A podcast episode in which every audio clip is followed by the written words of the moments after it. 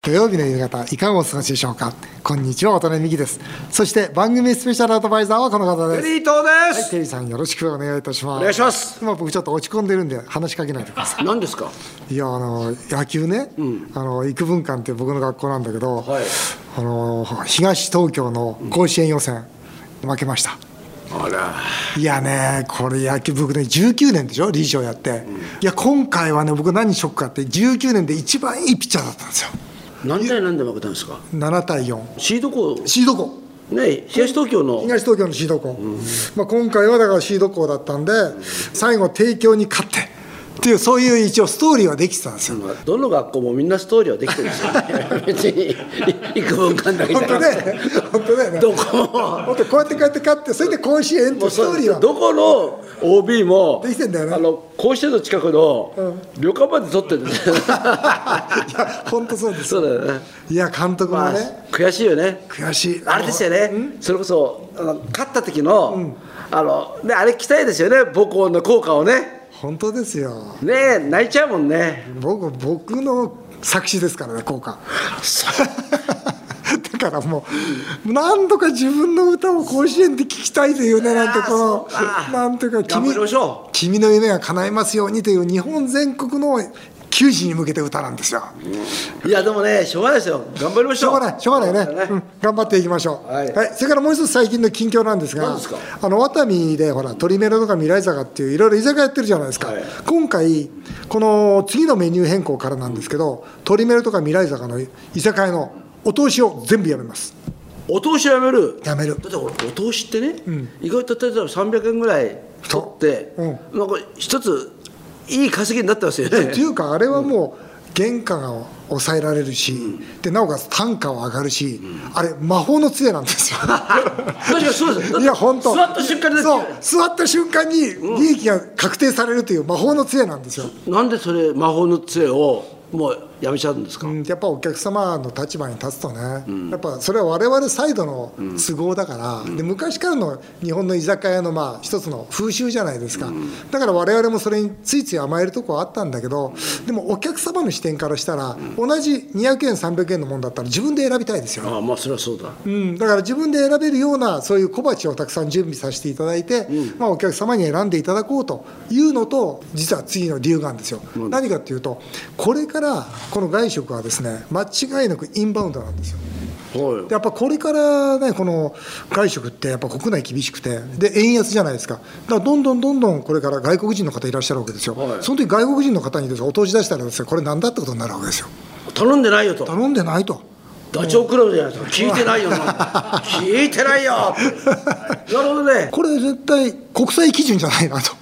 いうので本気でインバウンド今取りに行こうとしてるんですよ今ワタミはだから本気で取るんだったらこのお通しはやめた方がいいとといいううとこことろは、ではい今渡辺さんが言われたみたいに、お通しらしきものがいくつかあるんだそこからピックアップしていくってこっていうかメニューで180円のものは並んでますんで、もしよかったらお客様先にどうぞということはでもまあもちろん取らなくてもそれは自由なわけでとすなから、るほどねうん渡辺さ何ですかん大事な近況報告はなんか抜けてますねえ何実は、うん7月19日渡辺美樹さんの奥様の誕生日誕生日ですよ、うん それとちょっと待ってテリーさんそれどうやって喋るんですかこのパターン実は、はい、奥様へのプレゼントああそういうことですよありがとうございます。そういうことですか。実はこれこれ見てわかるぞこれ、はいあの新しくなった伊勢丹なんですよあそうなんですかねへは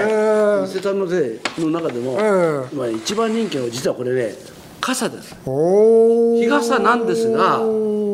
普通の日傘と違ってですねどう違うんですかまああの雨の日にも使えるという今もうそれこそねー両方で使えるということなんですけど素晴らしはいいこういう。あ、そうですか。ありがとうございまたす。だしですねこれはちょっと小さめなんですが、はいあいあい傘にもなるんですよ いやいやこれ本が当大に事なんです本当に余計なことしないでくいだやさいい。や、失礼、これ、あいあい傘の。何を考えてんですかいや、あいあい傘の写真が欲しいんですよ。それは無理。それは絶それ、これ、載せ、載せますいかやいら。やそれ絶対無理だわ。ダメだよこれであやいがさんがした日には絶対き二人で倒れますいよや、。それさ、これで、い両方でバタッ。やこれね、まずいじゃないですか。これ。大桟橋二人で歩いてくださいよ、これで。ありがとうございます。いや嬉しいな。いや本当ありがとうございます。えそれであでも僕はあれですよ。相変わらずバラを食ってるんですよ。業者に頼んでるだけでしょそうだからでで 業もね者に、業者に勝手にやらせてるだけでしょでいやね本当聞いてないから言えるけど、要するにあの7月19日でしょで僕は仕事終わってから帰ったわけですよでもうちょっと遅めに帰ったわけですよでいきなり「バラありがとうね」って言われたんで、あれなんだろうと思ってで なんだろうと思ってあそうだ誕生日だったんだであそうだよおめでとう ってそそうだよってなるじゃない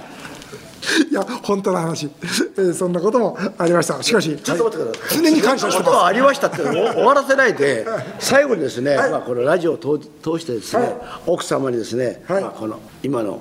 思いを語ってください。すはいあの本当に日頃から大変感謝しておりますあのこれからもよろしくお願いいたしますそれ以上何を言ったらいいんですかあ映画あ映画祭ですねじゃ。あこれいただきますんお願でいすしいまますせんありがとうございます、はい伊勢丹袋でありがとうございます、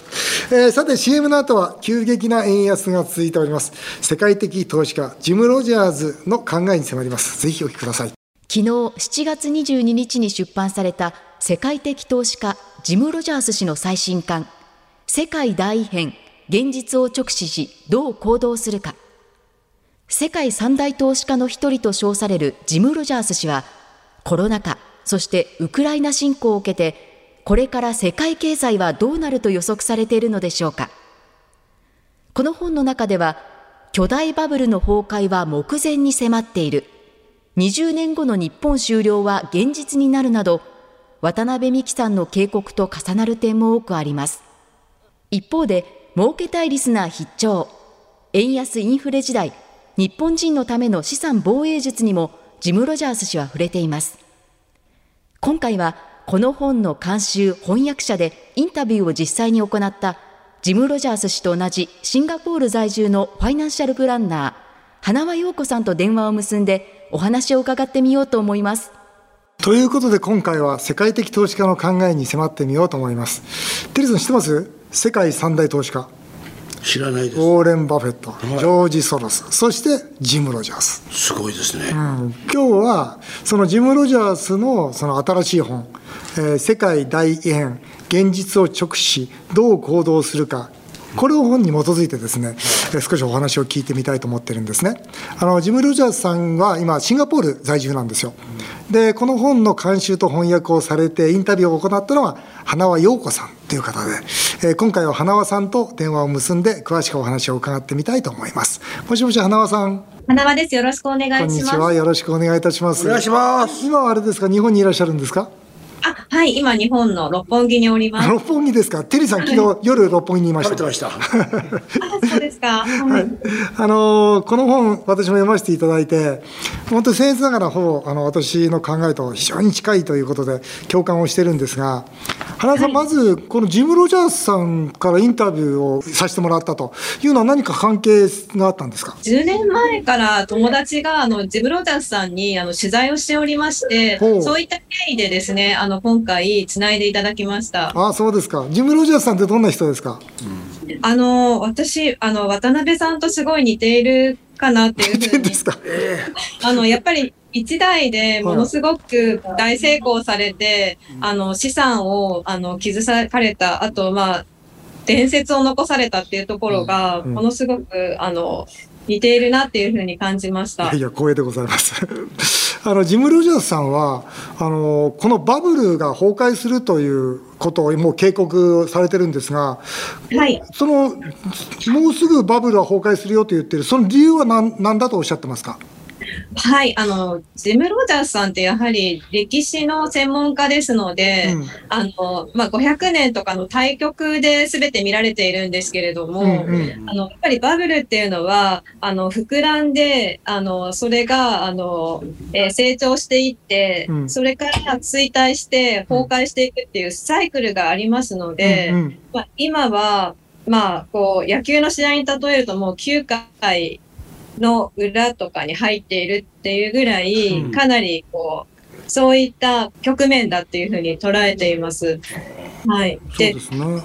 この上で、やっぱり世界中がものすごい金額の債務を抱えているのでう、んものすごく心配をされていますね。うん、テリーさん、もうすぐバブル壊れますよ、あね今9回って言ってましたよね。 9回裏です よ。えー、知らなかった。これ私はロジム・ロジャースさん、そのどんなことでそのサインが見れる、つまり予兆が見えるということをおっしゃってますか。そうですね。あの、バブルのサインは、まあ、至るところにあるっていうことなんですけど、うんやはり、例えば街の中で、例えば、あの、私もカフェに入ったりすると、日本でも、あの、隣で若い女性なんかが仮想通貨の話をしてい たり、あの、FX の話をしていたりとかしますので、やっぱりそういったところとか、あと女性誌、ファッション誌なんかでも、うんやっぱり米国株の特集があったりすると、ちょっとバブルなんじゃないかなっていうふうに感じますね。そうですね、ジム・ロジャースさん、前もね、こんなこと言ってて、とにかく普通の人が、普通に株の話し始めたときは危ないと、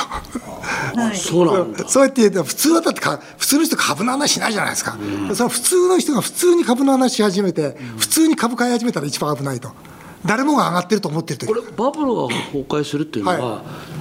世界中がするんですかにあのどジム・ロジャースは今は世界中でと、でなんでかというと、まあ、このコロナで皆さん、はい今大変だどんどんお札吸っちゃうじゃないですか、で結局、どんどんインフレがこう広がってるじゃないですか、ですから、これのしっぺ返しが来るということで言われてるんですが、これ、あの花輪さんあの、まあ、バブル崩壊しますね、そうすると、まあ、株とか不動産というのはこう、すべて価値が下がっていくんですけど、ジム・ロジャースさん、これちょっと本の中でまだ触れてないんですが、その時円はどうなるって言ってますか、やっぱりいきなり安くなるんですか。そうですね。やはり日本が一番、あの、深刻だろうというふうに予測されてますね。はい。そうなんだよねだから日本株とか不動産はバーンと落ちるけど、それ以上に円は落ちるとつまり円は安くなるということをジム・ロジャースさんは繰り返しおっしゃってるんですよね。はい。このプラン B つまり日本はもう終わってしまうとで終わりにあたってプラン B を準備しろとジム・ロジャースさん一生懸命言ってるんですがプラン B っていうのは具体的にジム・ロジャースさんはどういうことをあの提案されてますかそうですね。あの、一言で言いますと、外貨を稼ぐっていうことだと思います。はい、はい。で、あの、まあ、具体的には、お子さんとかお孫さんがいる場合、中国語や英語などの語学を学ぶとかですね。あとは、まあ、海外に講座を作るとか、うんうんまあ、海外に講座を作らないにしても、あの、日本国内でも海外の ETF だとか買えますので、うん外貨投資を始めた方がいいっていうことを言っています。うんそうですこねれいつも渡辺さんが言ってることですよね、そうですね、んもう一歩踏み込むと、このジム・ロジャースさんは、金とか銀がいいって言ってるんですよね、ああはい。うんいや、そうですね、金とか銀がいいよと、まあ、もちろん米ドルはいいよと、それからあとは商品ですよね、そのも物に投資したらいいと。で今までのこれから金融の時代じゃなくて、その物の時代だということを言われてるんですけど、この物というのは、具体的にジム・ロジャースさんは、あどんなものを指して商品って言われてるんですか。あの、まあ、商品も、あの、貴金属だけではなくて、農業、農業だとか、うんあの、オイルだとかう、んレアメタルとか、いろいろありますが、うんあの、まあ、オイルとかも見ていますし、うんあの、まあ、あの、初心者の方ですと、コモディティインデックスっていうのがバランスされた ETF もありますし、ファンドもあるので、うんまあ、そういうものでもいいっていうふうに言ってるんですけれども、あの、そうした、まあ、実物資産の方がまた価値を取り戻す商品の時代になるっていうふうに言っていますね。そうですよね、この商品のそのファンドがあるんで、まあ、そういうのに投資したらどうだろうかと言ってますよね。あと、はいこの円建ての年金ね、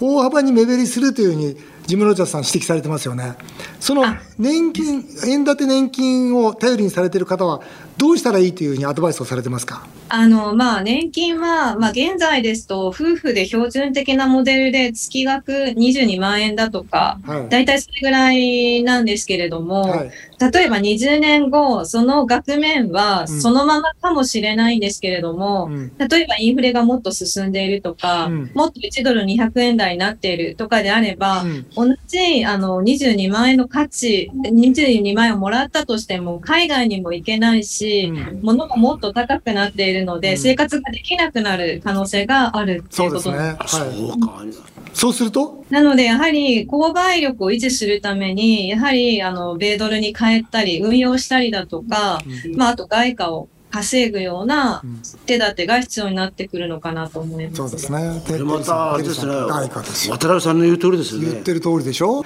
いやそうなんですよ。で、ジム・ロジャースさんが日本の政治家だったら何すると、いやあのこの本では言われてますかもうそうですね。ジム・ローダーさんは支出を大幅にそうカでッすトね要し、するに幻想で財政再建をすると、うんはい。支出を大幅にでそしてカットすると。はい、あの減税する。だから消費税増税とか増税ではなくて彼は減税をすそうなるんですよね。はい、って言っていまそすう。なんですよ。やっぱこれ、まあ、あの経済的には正しいんですよね。要するに増税は絶対せ経済止めるんで、減税して使わせるようにしろと。うんそれから、あれですよね、メインはこの少子高齢ですね。はい移民そうです移民を受け入れるんですよね。はい、そうです。はい。徹底的にですね、移民を受け入れられない日本はダメだっていうのをずっと書かれてるんですよ。つまり、経済っていうのはやっぱ労働人口かける生産性ですから、労働人口どんどん減っていく状況を許してはダメだっていうのは、ジム・ロジャーさんの考えですよね。はい。あとあの日本を敬遠する産業についてジムさん言っておりますが、これあのどんな産業だっておっしゃってますか。はい、あの、ジム・ロジャースさんはやはり農業と、あと、まあ、教育、あとですね、あの、インバウンドですね、観光を、あの、注目しています。そうなんですよね。ほらねテリーさん農業でしょ。農業ってのはほら円安だから、要するに外から輸入しにくくなるじゃないですか。だったら自分のところで作った方がいいということと、あとやっぱりインバウンドなんですよ。円安ですから。そうですね。ね、なるほど今。教育と見ました。教育。教育っていうのは具体的にはどういうことなの？はい、あの、中国だとか、韓国だとか、他のアジアっていうのは人口に対して学校の数が少ないんですね。ですって、日本の大学っていうのは非常に数は多いので、あそういった、あの、外国人留学生をもっと受け入れるべきあだーなるほど、そういうことか。うん。テリーさん他に何かお聞きしたいことあります？花輪さんはこうやってインタビューしていてですねあのそれこそロジャースさんの話を聞いて実際自分でも行動に移してるんでしょうか例えばメイドルを購入するとかあそうですね、私はあの金と銀をあの買いましたし、買いましたか金と銀買ってるんですよ。金と銀 を。女ですよ買ってますよ。ねえあとコモディティインデックスも買いました、あのね、電気代の値上がりぐらいは、あのヘッジができているかなと思い電 ま気す。代値上がりいいいい人だですね。電気代値上がりぐらいは返事できてると。で、あの、これね、あの、花田さんにお聞きしたかったんですけど、僕この本でね、えーすごく面白いなと思ったのは、イギリスが、あの、1976年に破綻してるんですよ。はでいこ、れ IMF に助けてもらったんですね。でその後さ僕の認識だとサッチャーさんが出てきてさまざまな改革をしたわけですよどんどん民営化しちゃったり僕それでイギリスってのは立ち直ったんだと思ってたんだけどジム・ロジャースさん違うんですよね北海油田だとその後、北海油田で1980年代でイギリスは立ち直ったとしかし日本には北海油田ないとないですそうなると日本は立ち直らないとこういう話になるわけですよ。そうですよね。日本にとっての北海油田ってなんか何かあるってジム・ロジャースさんおっしゃってます今のところ見当たらないというふうに言っていえ見当たらないんだ。なないんですか日本このまま沈没してしまうんですかですので、やっぱり今のあの金融緩和が続いている間にイノベーションを起こして日本を変えるような人が出てこないと厳しいというふうに言っていますね。そうなんだよね。だから本当にそのリー・カンユ、あのシンガポールの、ああいう人が出てこない限りはもう日本はダメだと。うん、いうにまあ言ってて非常に厳しいですよね。いやー花輪さんありがとうございました。あのーぜひジム・ロジャースさんにですね今度番組に来ていただきたいとぜひお伝えください。 来てくれないと思いますがも。はい。大関係だと思います。はい。そうですかぜひ。。あの、はいシンガポールで番組収録してもいいので今度シンガポールうちに店あるもんですからいろいろと。シンガポール行きましょうよ、だからぜひテテリーさんと一緒にシンガポール行ってあの番組収録してもいいかなと思ってますんであのありがとうございました花輪さんがインタビューされたジム・ロジャースの新しい本「えーはい世界大異変現実を直視どう行動するか」は東洋経済新報社から発売になっているそれでよろしいですかはい。はいあのまたぜひ話聞かせてください、またあぜひ今度スタジオに来てくださいねわけ わかんないぜ ひスタジオにね、ぜひあのはいはいスタジオにまたいらしてくださいはい。ジムさんも受けてくださるので。ああそうですかお願いします。どうもありがとうございましたありがとうございました。恐れ入ります失礼いたしますこれあれですよジム・ロジャースさんってすごいやっぱり大きく見る方なんですよやっぱり細かい流れじゃなくて大きな大きな流れ見てそして原理原則なんですよだからよく言うじゃないですか MMT 理論って、どんどんお金吸っても大丈夫だってふざけるなってもう強烈に言ってるわけですよそんなことが歴史がいつそんなことがあったと全部歴史は証明してるだろうみたいなことを言われていてで日本の場合にも政治家が都合自分たちの都合でお札すりまくってるとだからこの国はもう絶対ダメになるというのを非常に分かりやすくだからこの方やっぱげやっぱあれだねってるさん投資も全部原理原則だねうんやっぱり経営も原理原則投資も原理原則はい、えー以上今回は世界的投資家の考えに迫らせていただきましたさあ続いてはメールを紹介させていただきます元子さんです、えー個人投資家の方です最近インフレなので現物資産がいいと聞きます、えーテリーさんが中古車を1年間に何回も買ったり売ったりするのはあれは投資です かこれ質問が来てます全然投資じゃないですよあれ投資じゃないですねだって例えば50万円で買ったって、はい例えば50万円で売ったとしても、はいそこにはい所費用は入るから、そうですね結局損してるんですよ。売ったり買ったりした分損してますよねそうそでもそんなこと言ったってあるんじゃないですかテリーさんの車で中古で、そのなんていうかな後ですごい価値が出たとかいやないですね。ないんですかないですね。ないんですかただ僕思ったのは、安い車を買っても無理ですね。あそうなんだよね、うんだから例えば1000万円の車が2000万円になるからああ30万円の車は31万円ぐらいしか ないよくわかりました私ね全然投資家としては全然ダメですゼよロですねでも今ねあのジム・ロジャースさんも言ってるように現物資産っていうの要するにその商品がいいよということこれは結構正しいですよね、お砂糖砂糖とかああそういうことですから現物資産っていうのはそういうファンドがあるんですかあるんですそういうの全部そういうまとめたやつコモディティのファンドがあるんですよ面白いなだからそういうファンドを狙っていくのはいいよというのはジム・ロジャースさんがおっしゃってま今す度はねファンドの人を呼びたいですよねゲストにあいいですねいいですよねうんでもいつも来てるじゃないですか沢上さんなんてあれファンドの方なんですよああそうかそうか、うんでもあの方は株だからね、うんいろんなものを投資の、ねえ投資化する何がいいんだってあいいねいいね、うんはいあっという間にお時間になりました以上メール紹介でしたテリートさんまた来週もよろしくお願いします日本放送渡辺美希5年後の夢を語ろう。この番組ではリスナーの方からのメールをお待ちしています。渡辺さん、テリーさんへの質問、相談やお二人にコメントしてほしい気になるニュースや面白ニュースなど何でも結構です。メールを読まれた方の中から抽選で3名の方に渡美とテリー伊藤さんが組んだ唐揚げの天才の3000円分のお食事券をプレゼントします。メールアドレスは、夢語アットマーク 1242.com。夢語アットマーク 1242.com。この番組は、ポッドキャストでも配信しています。詳しくは番組ホームページをご覧ください。そして、渡辺美希さんの最新刊、論語で学ぶ我が子の夢の叶え方が、アチーブメント出版から絶賛発売中です。全国の書店や Amazon でぜひチェックしてみてください。渡辺美希5年後の夢を語ろうこの後も素敵な週末をお過ごしくださいお相手は渡辺美希でしたあなたの夢が叶いますように